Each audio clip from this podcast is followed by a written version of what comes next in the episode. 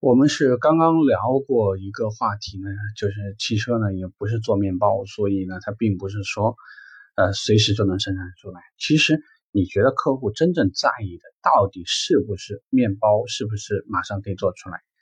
汽车是不是我想要什么时候就能生产出来？其实也不是那么较劲。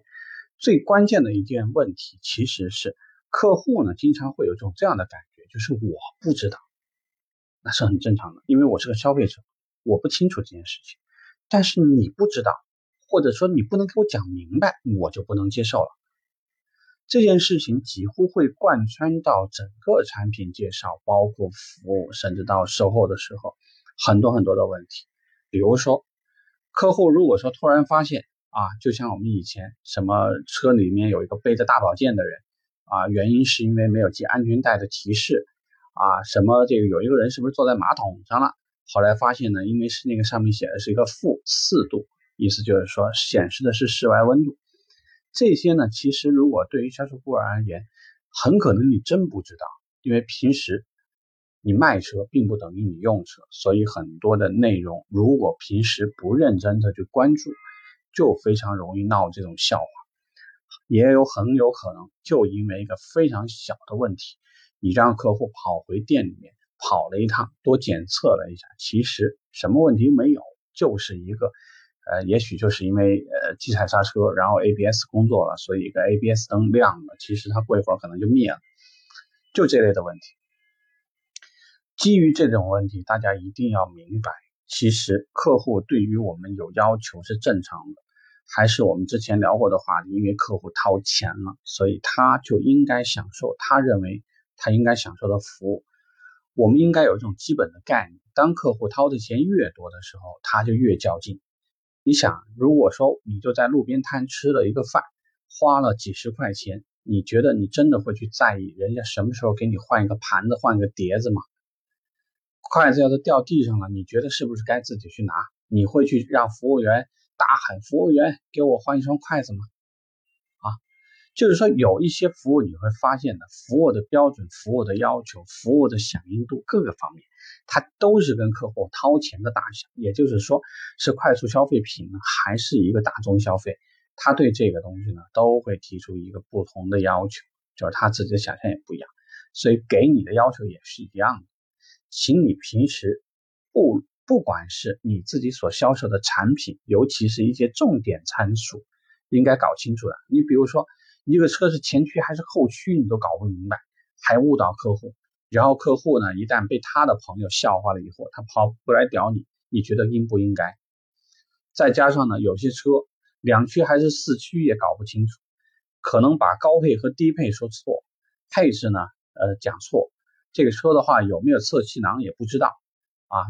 对着这个 airbag 那个那个那个标签的话呢，还跟他说可能这个是真皮的一个一个提示。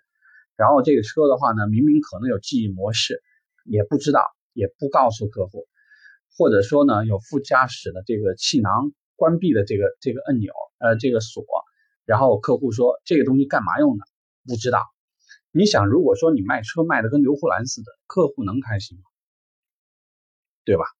所以我觉得有些时候，为什么说现在会出现很多人经常在群里面问一些，就是。其实相比较来讲呢，比较初级的问题，比较多的原因有几种啊。一种呢是喜欢拿现成的，比如说就像我之前我们录过一个节目，说为什么我们没有文稿？你想我如果录一个节目，假设啊五分钟，五分钟如果按照我的语速来说，大约将近一千字，你说我要整理一个一千字的文文稿。就相当于说，大家高考或者平时考试写一个作文吧，你写个作文正常你得给我多长时间？如果我每天给你录六期节目，每个节目我按一小时的情况给你写个文稿，我是不是得要六个小时？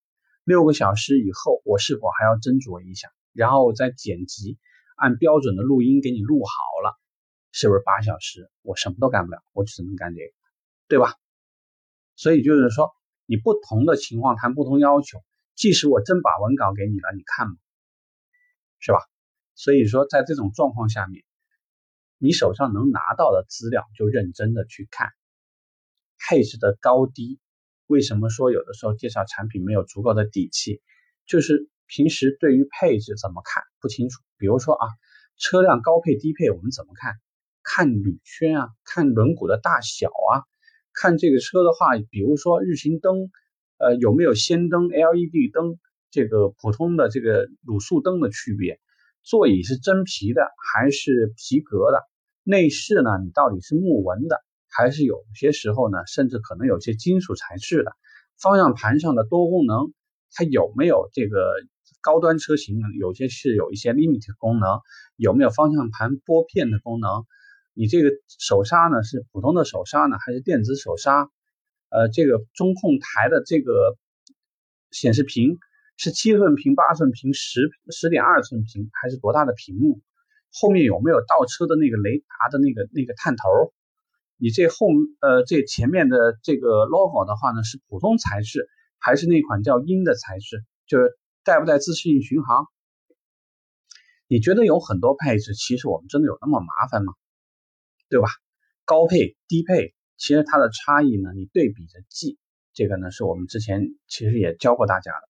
然后包括对于一个车主销车型，其实它很可能会占到一半以上的销量，这些车型大家重点去记忆，这样就不会有问题。